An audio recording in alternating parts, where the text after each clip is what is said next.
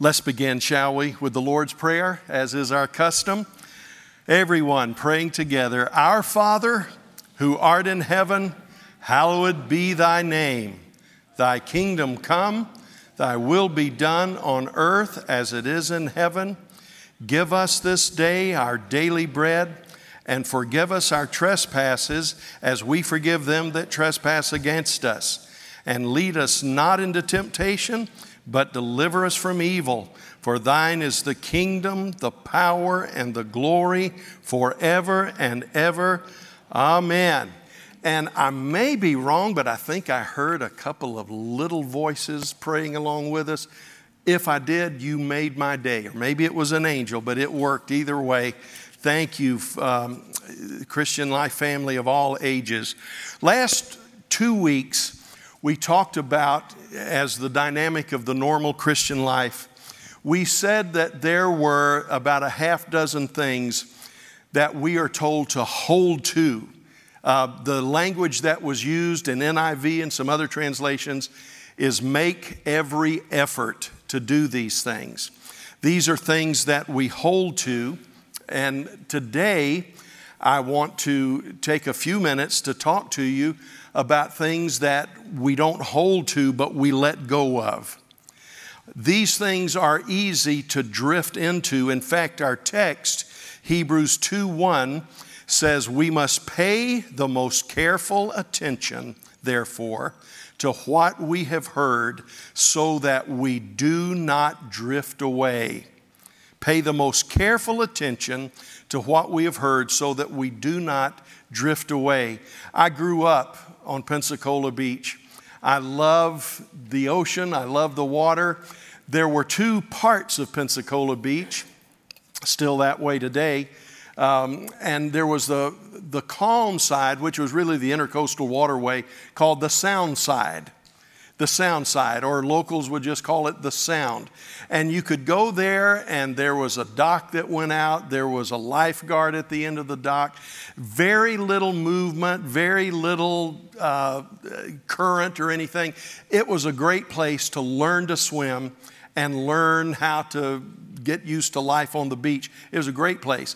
But when I started getting a little bit older, and I said the sound was for sissies, I talked my mama into bringing me over to the main beach, the Gulf of Mexico. And uh, I took my grandchildren there a couple of years ago um, to show them, just, I gave them the grand tour of the, of the homeland, you know. And uh, one of the things I did is I took them to the beach, and the water was so rough, the water was so rough that um, they wouldn't even let people in the water. And I thought, well, this is odd. Because when I was growing up, we had lifeguards. We had hundreds of lifeguards. They were called Mama. All of them had the same name, Mama. And this is the way my mom controlled our life on the beach. We would stand there, she'd walk out about waist deep with me, and she'd say, You see the pier on your left, you see the, the uh, chili dog stand and the raft rental shack on the right. She, and I said, Yes, ma'am. She said, Count out six poles. You can go no deeper than that. You cannot go that way past the pier. You cannot go that way past the chili dog shack or the beach rental shack. If you do, you're in trouble. And I thought, this is, this is huge, as big as a football field. Not really, but I thought this is plenty of room. She said, Now, if you ever look up and the pier is on your right instead of your left, you're in trouble. She said, if you ever look up, the hot dog stand is on your um, left instead of your right, you're in trouble. You ever look up, you're past this pier, uh, uh, pillar, you're in trouble. And I said, no problem. And I cannot tell you how many whacks on the butt I got that first year at the beach and how many times I had to sit in timeout. And I was like Paul in Romans 7 Oh, wretched man that I am. Who will deliver me from this body of death? Because I never, I never, even in my wildest dreams, intended to get out of bounds. And my mom sat me down well into the first summer there, and she says, Let me talk to you about a word. The word is current. current. She talked to me about riptides. She talked to me about the natural drift that occurs whenever you're in that situation of being on the beach. Um, and I learned for the first time in my life, I, I knew, that, I knew there were tides I, because of the way the, the beach property would come and go, you know, uh, disappear underwater. I knew there were tides, but all to me that was was water would come in and water would go out. And my mom explained to me how currents work and how tides work and how you can do everything in your power to, to stay in the safety zone and end up over here. And she said, That's why you're in timeout so much. She said, What you need to do is every few minutes when you're playing, uh, look up, see where you are, and adjust yourself. And that's good advice for us as a Christian. The writer of Hebrews says, Every now and then look up See where you are and adjust yourself because there's a danger of you drifting away. The central truth that I want to communicate to you today is this I'm never static as a Christian. I know that we, especially we, we, Protestants, we have a tendency to think of, of becoming a Christian at a point in time in the past. And we do believe that. We do believe that there is a point in time that you cross from death to life. You cross uh, from death into um, the, the kingdom of God. And I think most of us, not all of us, because some of us, we were so young when it happened, we don't remember all the details. But there's a time we can point back to and say, on that night, I was saved. At that meeting, I was saved. I think that's good, and there's nothing wrong with that. But we need to understand serving the Lord is more than just an event, it is an event and a life, and you're not static. The epistle to Hebrews shows us five common ways that we drift and we need to constantly be checking on these things and let go of them. Now, let me take about a minute and a half to give you some key terminology so that we're all speaking the same thing because I know that we've got a lot of different church backgrounds represented in our church family. Um, Number one, I want to give you four definitions. The first is the definition of a maturing Christian. Now, you're not perfect, you're not perfect. Anybody that says they are without fault, you immediately know at least one fault that they have. Okay? I mean, but we are growing. We're growing up. A maturing Christian means I trust Christ as my Savior and am increasing in conformity to the image of Christ. We call it uh, know, grow, and sow. We know Jesus is our Savior. We're growing in character like Him, and we're sowing into the life of others through the kingdom of God. I have a relationship of intimacy with the Father. I'm growing into all things concerning Christ. The Holy Spirit is using me to invest in the lives of others. Now, again, some of these things we're learning and we're, and we're doing better on some days than others, but we're growing. We're going in the right direction. By doing these things, two things are being fulfilled. I'm loving the Lord with all of my strength, and I'm cherishing my neighbor as myself. Those are the two great commandments. The second, that's a maturing Christian. The second definition I want to give is what we would call a weak Christian. Um, now, this is a believer. A weak Christian is a believer, but a believer who is not growing in the faith. Now, I want to say this growing in the faith, you'll have seasons of growth where you just exponentially are becoming more like Jesus. And then some of your seasons of growth, you'll feel like you take two steps forward and one step back. I hate to tell you this, but sometimes you feel like you take one step forward and two steps back. But the point is, we're in process. Uh, a believer who is not in that process uh, is, uh, has his or her life marked by defeat, but it's not necessarily the result of rebellion. Listen to me, loved ones, let's be careful. That's why we're to not judge one another, and that's why we're to give each other the benefit of the doubt, because a lot of times a backward drift isn't because of rebellion, it's because of weakness. And it's essentially because of immaturity. Now, when your baby started walking, you know, nine months, a year old, they started walking, you're, you did not sit down at the table and say, Oh, I've got such an idiot for a son. Watch him, watch him. He'll walk right into the wall. Watch my little girl. She can't even take three steps without collapsing. You don't do that. I've got a video I was looking at the other day when Jackson started walking at our house. Man, we cheered. You would have thought the Green Bay Packers had come to visit. We were up off the walls, cheering, clapping, and yelling. Why? Because he took about six steps and then just fell into the arms of grandma. We were celebrating his progress. We were celebrating his progress, and that's what we need to do with Christians. But sometimes uh, a Christian is weak because they're just not following through or they're, they just haven't developed. Now, there's a third group. This was big when I was growing up. The, the term that we use is backslider. Now, I love the, the Hebrew term much more. Uh, the prophet said Israel has become a backsliding heifer. Boy, now that has class. That has a ring to it. You don't just call somebody a backslider, you say, it preaches better. You backsliding heifer. I love it, you know. But by our definition, a believer who is out of fellowship with God can be classified as a backslider. They're walking in rebellion or disobedience. Now, there's a difference between a weak Christian and a backsliding heifer, okay? Um, the, the backsliding heifer, they've walked away from the commandments of God, though they still love God. They still consider themselves a believer, but they're walking in disobedience or rebellion. And then the last thing, I think there are few examples of this in Scripture. This is not something that we want to categorize someone as very often because this is potentially terminal.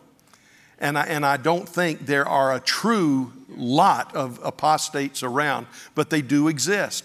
An apostate is one who is defected from the faith. Some Christians, teach that an apostate was never saved to begin with. Others teach that an apostate was saved but may no longer be able to come back to God. It's a frightening thought. Some teach that backsliders and apostates are synonymous terms, but regardless of the view you take, Calvinistic or Arminian or whatever your view is, whatever your view, you want to stay away from this thing called apostasy. So we understand that we ought to be growing Christians, but sometimes we can become weak Christians or even backsliding Christians, but at all costs, we want God to preserve us from the idea of apostasy, which is a turning away from the faith. Now, what are the attitudes and tendencies we should let go of? We're going to go through these. I'm just going to give them the barest of introductions, and you can do your own study, uh, like I said, because the first guy went over. Um, there are five things that we drift into that Hebrews tells us about. And I want to just give you a heads up today. These are things that we need to let go of. Don't make room for them. Get them out of our lives. You say, what do you mean let go of? Well, I know this is old stuff for those of you that are old timers here, but I read an article uh, a few years ago. I, there's probably a more precise and scientific way to do it now. But in the earliest days when uh, hunters and uh, uh, wild game trackers that would bring animals back to the zoos in Western civilization. The way they would capture an orangutan was interesting. An orangutan is an immensely powerful animal. It is very powerful. It, it looks funny, but it is immensely powerful. And uh, an orangutan was something you did not want to tangle with. And the way they would do it is uh, generally speaking, this was in Sumatra where, where, this occurred, they would put a collection, a little uh, cup full of the orangutan's favorite food into a hole in a tree that was big enough for it to put its hand in. You know, you put your hand in like that, but then when you grab the stuff, you've made a fist and you can't get it out. You can go in, but to hold on to the stuff, you can't get it out. And they say that when the orangutan went in and grabbed the stuff, he was so desirous of the treats that even though the hunters exposed themselves, they would casually walk up to the beast with a, with a net. They were casually going to throw it over him. He could have taken all of those trappers out uh, with his mighty strength. He could have easily gotten away, but he's so enamored with the nuts and the fruits in that hole, he cannot get his hand out. And that's what we mean by let go. There are some things that Christians need to learn that even though it might be pleasurable, it might be something enjoyable, if it's forbidden in Scripture, we need to let go of it. And we're never going to be free unless we let go. Now, here are the things we need to let go of. Number one, we have a tendency toward neglect. We have a tendency toward neglect. It was Mark Twain uh, I believe, who said, I'm not worried about the things in Scripture that I do not understand. He said, I'm worried about the things in Scripture that I do understand. We need to understand that ignorance is one thing, but neglect is another. The writer says, For since this message spoken through angels was binding, and every violation and disobedience received its just punishment, how shall we escape if we ignore so great a salvation? The salvation which was first announced by the Lord and was confirmed to us by those who heard him. What he's basically saying is if you're going to avoid the trap of drifting away, if you're going to avoid moving away from the center of God's will, you've got to not neglect the things that are spoken to you in God's Word. When I was raising my family, we had four kids, and you know what it's like to go to a place like Disney World or the zoo with four kids. Uh, 75 other kids are calling you daddy. Uh, you know, you hear daddy, and uh, daddy, your ears go out like this when you hear it, so even if it's not your kid. So we just had a rule. Jeremy, Rebecca, they're, they're here. They can tell you this. It, you had to tell mommy and daddy what you were doing, but not only did you have to tell them what you were doing, what'd you have to do? Eyes. It didn't matter that you said, it didn't matter how loud it was, it was this. Because if I'm looking at you, that means I heard what you said. It registered with me. It wasn't lost in the din. My mom used to make no sense when she'd whip me. She'd say, You hear me? And I would tell her, Yes, ma'am, I heard you. And she'd keep, she said, Do you hear me? Yes, ma'am. Do you hear me? Yes, ma'am. You know, how many times do I say, I heard you? She wasn't saying, Did you hear me? She was saying, Are you paying attention to what I'm saying? So I, I, tried something different one time. I said, Yes, ma'am, I hear and I obey. And she thought I was being smart alecky and whipped me longer. Neglect essentially hinders or blocks the full flow of what God wants to do in your life. Loved ones, the American church, by and large, now not Christian life, you are an exception to the rule. You're the finest church in America, and I mean that sincerely. I really do. I believe that. I, I know it's true. But the average Christian in America is educated far beyond their level of obedience. That's why I can't help but laugh when someone says, oh, I'm leaving church because it's, I'm not being fed. You, you are fed to the point of obesity. I, I don't mean you, but I mean the church in general is fed to the point of obesity. And if we would begin to act on half of what we know, our lives would be changed. Here's number two the tendency toward insensitivity. Now, number one's neglect. But when you neglect something, the frightening thing is that you begin to grow insensitive toward it. Hebrews 3 12 to 13. See to it, brothers and sisters, that none of you has a sinful, unbelieving heart that turns away from the living God. Sinful, unbelieving heart. But encourage one another daily so that none of you may be hardened by sin's deceitfulness. See, sin, if it's allowed in our lives, neglect, the next step from neglect is we become insensitive to what we were once sensitive about. And I want to just say this there's so much we could say, but I want to tell you this. This is why I think it's important to come to church when you can. I know God can work wherever we are. I think the greatest moment of conviction I ever had in my life, other than the night I gave my heart to Jesus, was driving down a highway. Uh, and, and, the, and the convicting power of the Holy Spirit was more real on that highway in South Alabama than it had been in any church in my life up to that point. So God can convict us anywhere. But the value of coming to church is this we come into His presence, and the most valuable gift we have is the convicting power of the Holy Spirit. And that's why I tell our young people, that's why I tell our children, that's why I tell you, mom and dad, and grandma and grandpa, the best thing you can do is pay attention to the convicting power of the Holy Spirit. Don't shake it off, don't put it off. Don't say, well, I'm better than someone else. Don't allow insensitivity to take root in your heart. Always act on the, the prompting of the Holy Spirit. Always act on the prompting of the Holy Spirit. And let me tell you something, just a little distinction. You know, the Bible, most versions, uh, when it's talking about the church in Ephesus in Revelation 2, not all, but most versions don't say you have lost your first love. Some do, but that's not correct. The correct rendition is you have left your first love. And there's a big difference between losing something and leaving something. You can go to Disney World and lose your wife, but it's a lot different than going to Disney World and leaving your wife. You see, one, you panic and you say, I got to find her, I got to find her, I got to find her, I got to get back to the love of my life. Leaving her says, free at last, free at last. You know, I'm going to get out of here, I'm going to hide out over at SeaWorld for a couple of days, and maybe she can collect insurance, I'll be gone. Loved ones, the problem that most of us have when we drift is not that we lose something. We, we can, but the problem most of us have is that we have left something.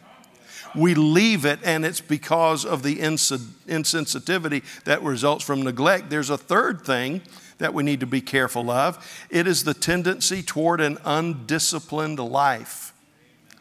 Now, I know we're not saved by works. Nobody preaches that more regularly and more passionately than I do. We're not saved by works. We don't stay saved by works. But, but works and a disciplined life keep us on, ray, on the track upon which the Christian life runs.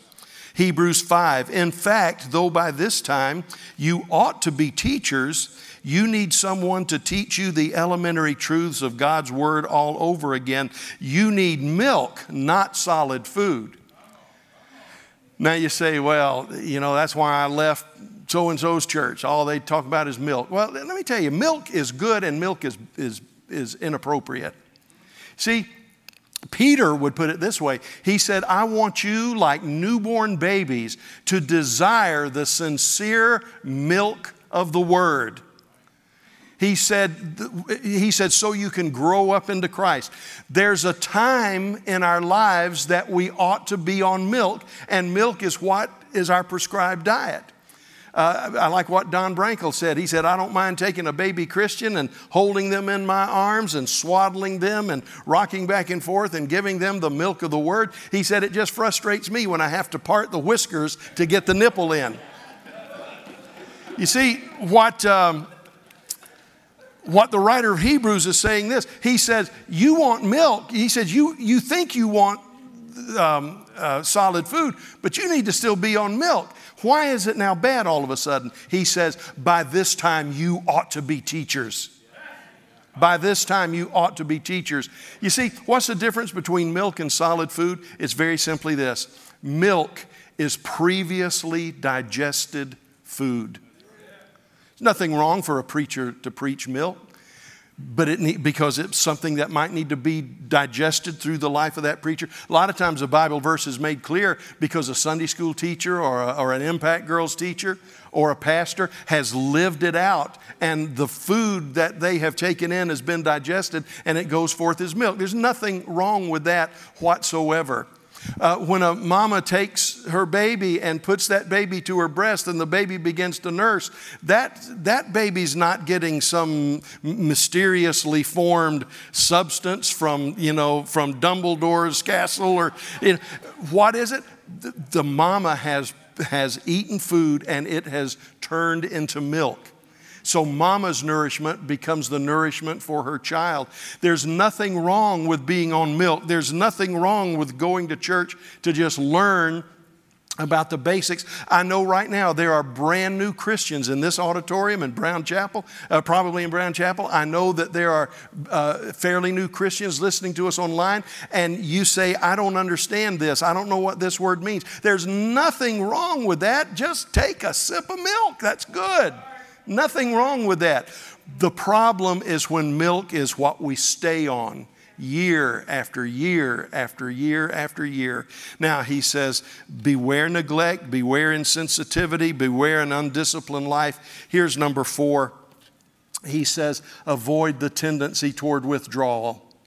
Avoid the tendency toward withdrawal. Now, again, I don't even think I need to say this. I know some of you aren't in church because you live so far away you can't get to, the, to our church.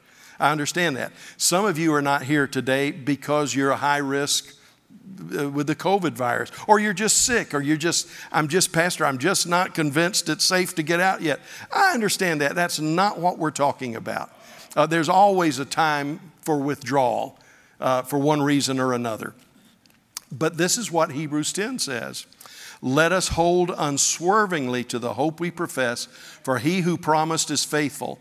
Let us consider how we may spur one another on toward love and good deeds, not giving up meeting together as some are in the habit of doing but encouraging one another all the more as you see the day approaching. You say, Pastor, I'm just, I don't even want to leave my house. The Bible says the last days it'll get worse and worse. That's right. The Bible emphatically teaches that. In the last days it will get worse and worse. And one of the ways we fight that is to come together more and more. Don't forsake the assembling of yourselves together because withdrawal takes us out of the realm of mutual encouragement, mutual awareness, mutual service. There's great power in the concept of the one. And here's the last thing, and we're going to have to wrap it up in about five minutes the tendency toward apostasy. Now, I'm not going to talk about this long because we, we kind of addressed it earlier. But apostasy is mentioned in chapter 10, and I think these things are progressive. I think we need to understand that neglect is not a good thing because it can lead to insensitivity. And insensitivity, when you feel like things don't matter, can lead you to a lack of discipline. A lack of discipline leads you to withdrawal, and, a, and withdrawal, if it's not stopped, if it's not checked, it leads to apostasy. Uh, uh, potentially so. Potentially so. I think, uh, I sincerely think apostasy is an incredibly rare thing. I think it is an exceptionally rare thing for someone to come to real faith in Jesus and then walk away from that faith. But it can happen because we're warned against it. It can happen, but I think it's exceptionally rare. But whenever you decide, do I want to begin a habit, you, you, the first thing you need to ask is, where does this end up? And this, this drifting, this drifting, I remember one time my mom got me and pulled me out of the water. I drifted way down there and I was just having too good a time to pay attention. Pensacola Beach, she grabbed me by the arm with, with one hand and my raft with, you know, the other hand. She, I couldn't even understand all she was saying. She said, I told you, the next thing you know, you're going to end up in Panama City Beach, which was 100 miles away. Where, where does the drifting take you? Oh, what a great mom I had. She was fantastic. The dangerous thing about apostasy is that apostasy says Christianity may have some truth, but there's other truth as well. Apostasy says there may be other ways as acceptable as Christianity. Now, in, in, the, in the four or five minutes we have left, what are the Christian life lessons? There are four of them. I'm just going to introduce you to them. Again, the other guy went too long. Loved ones, let me tell you this. We are in an age when we are told that we have to be tolerant. In fact, in American society, the big word, the buzzword is tolerance. Americans must be tolerant of everything except Christianity. Everything else they've got to be tolerant of, okay? But I want to tell you this it doesn't matter what you are right about if you are wrong about Jesus. Uh, someone came to my door the other day and I said, No, I have my own church. And he, and he said, Well, why wouldn't you come to our church? And I said, um, Well, because of um, several things. I said, He said, What do you disagree with? I said, Well, there's several things I disagree with. But I said, I disagree with things about every church. I even disagree with a point or two of my own church. uh, de- denominationally. I, I said, That wouldn't keep me from coming to your church. And he said, What would keep you from coming to our church? I said, What you teach about Jesus Christ. I said, You teach that Jesus was a man who attained godhood. Our church teaches that Jesus was God who came as a man. I said, There's a world of difference. He said, Well, we do this, we agree with you on that. And he listed about six or seven things. He said, We're right about this. And I said, You are right about this. But I put my hand on his shoulder. It was before the virus. I put my hand on his shoulder and I said, But my friend, you don't understand. It doesn't matter what you are right about if you are wrong about Jesus. And I'm here to tell you, you are wrong about Jesus. You give him the highest compliment you can without declaring him to be what he said he was. And that's why I could never come to your church. And he shook his head and said, I'll think about that. I'll think about that. Uh, let me give you another prophetic warning. Issues of exclusivity will be the battleground for the church during the next few years. Loved ones, I'm telling you, no matter who is elected or reelected president, the church is going to go. I mean, go on. The, the church is going to grow. We are going to have the greatest harvest. We are going to have the greatest harvest imaginable. The greatest days of the church are, are just ahead. It may be in the face of favor, it may be in the face of adversity, but the church is going to grow. I tell you where the church's greatest battle will be in the years ahead. It will be over the issue of what is absolute truth. Internally, the church will fight over the measure of Scripture. What is the role of Scripture? The meaning of Scripture. Is it an all, all authoritarian, uh, authoritative rule of living, uh, the message of Scripture. Right now, some of the largest churches in America are picking and choosing what part of the Scriptures they want to believe. They're picking and choosing which doctrine was for another age and which doctrine is for our age. And the biggest battle the church is going to face is not a political party or a political philosophy. The biggest battle the church is going to fight is an internal battle that says, What do we do with this thing called the Bible? And that's internally and externally the church is going to have a battle over what how do we define a saved life? How do we define sacred doctrine? How do we define set apart living? Loved ones i want to tell you the biggest battle that the church will face in the days ahead is over the issue of Scripture and holy living and the role of Scripture. It's not over alternative lifestyles. That's important. It's not over abortion. I think until we deal with abortion, we are, we are uh, unable to move forward as a nation. Those are huge things. It's not racism, and that is a defining evil that has marked us throughout our history. All of those things are vitally important, but the church is powerless to deal with any of those things until we get a grip on what is the scripture and what does it say. Here's number three that I want you to know the principles of the kingdom seem contradictory. See, we live in an upside down kingdom where the first is last, the last is first, and this is our commandment. We are to, to live counterculturally but have a culturally relevant approach. I've often put it this way the picture must never change. The message must never change, but the frame can look different depending on which room it's in. You, you might have a picture that would work equally well in the living room, the bathroom, or the kitchen but you would change the frame depending on the decor of the room.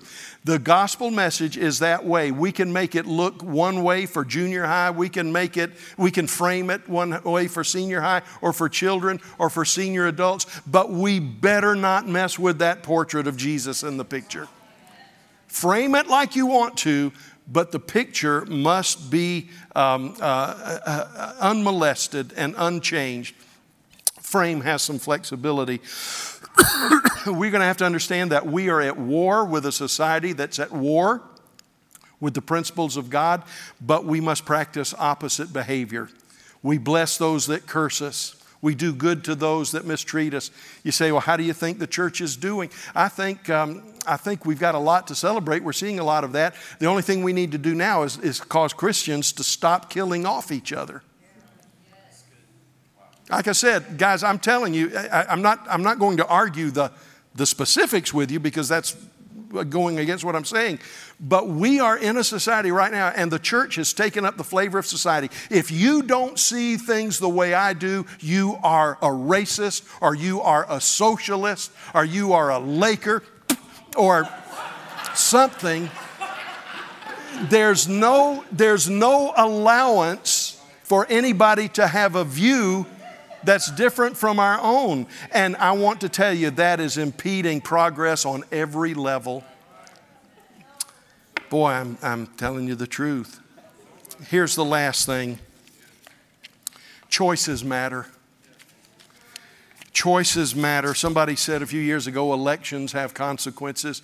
They do, but choices have consequences as well. You see, we need to go back to that Bible story and it needs to become central to our teaching again.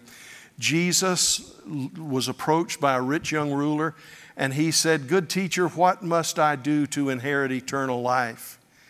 And the Bible says this Jesus looked at him and loved him. We've got to look at those that we're considering our enemies, that we consider compromisers We've got to look at them and love them. And we're not, we don't have a right to speak into their life until our tears return, till we love them. Okay? He said, Keep these two great commandments love the Lord your God, love your neighbor as yourself. And the young man said, I have kept these all of my life. And Jesus, that love kicking in, if Jesus had been like some of us, he would have said, Well, you're on my team. You, you believe close enough to what I believe. Come on and be my disciple. Jesus went to the heart of the sin that still had a grip on him. And he said, There's only one thing you need to do sell what you've got, give it to the poor, and then come follow me. Now, you say, Jesus, you know, so Jesus wants us to give away everything we've got? No, he didn't require Zacchaeus to give away everything he had. Didn't require Matthew, who was wealthy, to give away everything that he had because he knew that those riches didn't have a grip on their heart like it did with this rich young ruler. And that's why when you come to Jesus, the Lord may ask you to do something that he didn't ask John Doe to do because he knows what has a grip on you. And when Jesus told him to sell everything, go away, the Bible says he turned and went away sorrowfully because he had great riches. He was ready to serve the Lord on 95% of the issues. But when the heart matter was touched, he walked away sorrowful. Now, if Jesus had been like us, he'd have said, Hey, hey, hey, hey, let's renegotiate. Come on back. Okay, give away 30% of your stuff. Well, I don't know, Lord, I've worked hard. Okay, 40, 40. I mean, I mean 20. Just give away 20%. You can come. No, you, you see, you've got to understand this is the nature of the kingdom. We have nothing with which we can negotiate. The night I gave my heart to the Lord, they were singing that song, Just as I Am, without one plea, but that thy blood was shed for me and that you bid me come to thee, O Lamb of God, I come. See, when I walked down to that altar and gave my life to Jesus, I did not have a portfolio of assets to say, Lord, if you get me, you've got a real treasure. The only way I could have access into the presence of God's forgiveness is to say, You tell me to come. You shed your blood for me. And that's a lost message in the church of Jesus Christ. We get people to join the church like they're joining Kiwanis. We get people to join the church like they're, they're joining a timeshare. But Jesus says, Let him that comes after me take up his cross. Everybody that wants to save their life must lay their life down. Loved ones, as we move through the days ahead, we're going to find that Jesus does not have a ragtag collection of pro baseball stars that he traded for and bought for and upped their contract for. He's going to have a group of dedicated servants that said, Lord, I'm coming to you on your terms. And that's the only way to serve him. Father, we're out of time. I ask you to bless us. I know that there are those who need prayer here, and loved ones, I'm going to ask you to come in, in less than 60 seconds when I'm through. Come forward and we'll direct you to the prayer area. Those of you that are at home, you can pray right where you are. You don't need us to pray for you, but we'll be glad to. On the screen, you'll see a number that you can call, and there are people that are standing by to pray with you right now and to help you. Maybe you want to give your life to Jesus, maybe you're carrying a burden, you need help. They're ready. They're ready. We want to help you. May the Lord bless you and keep you. May the Lord make his face to shine upon you and give you peace. May the Lord's favor be upon you as you walk through life. May you know him as your Lord and Savior. In Jesus' name we pray. God bless you. Those of you that are here or in Brown Chapel, make your way to the front as the ministry team worships, and uh, we'll be glad to pray with you. I love you. God bless you.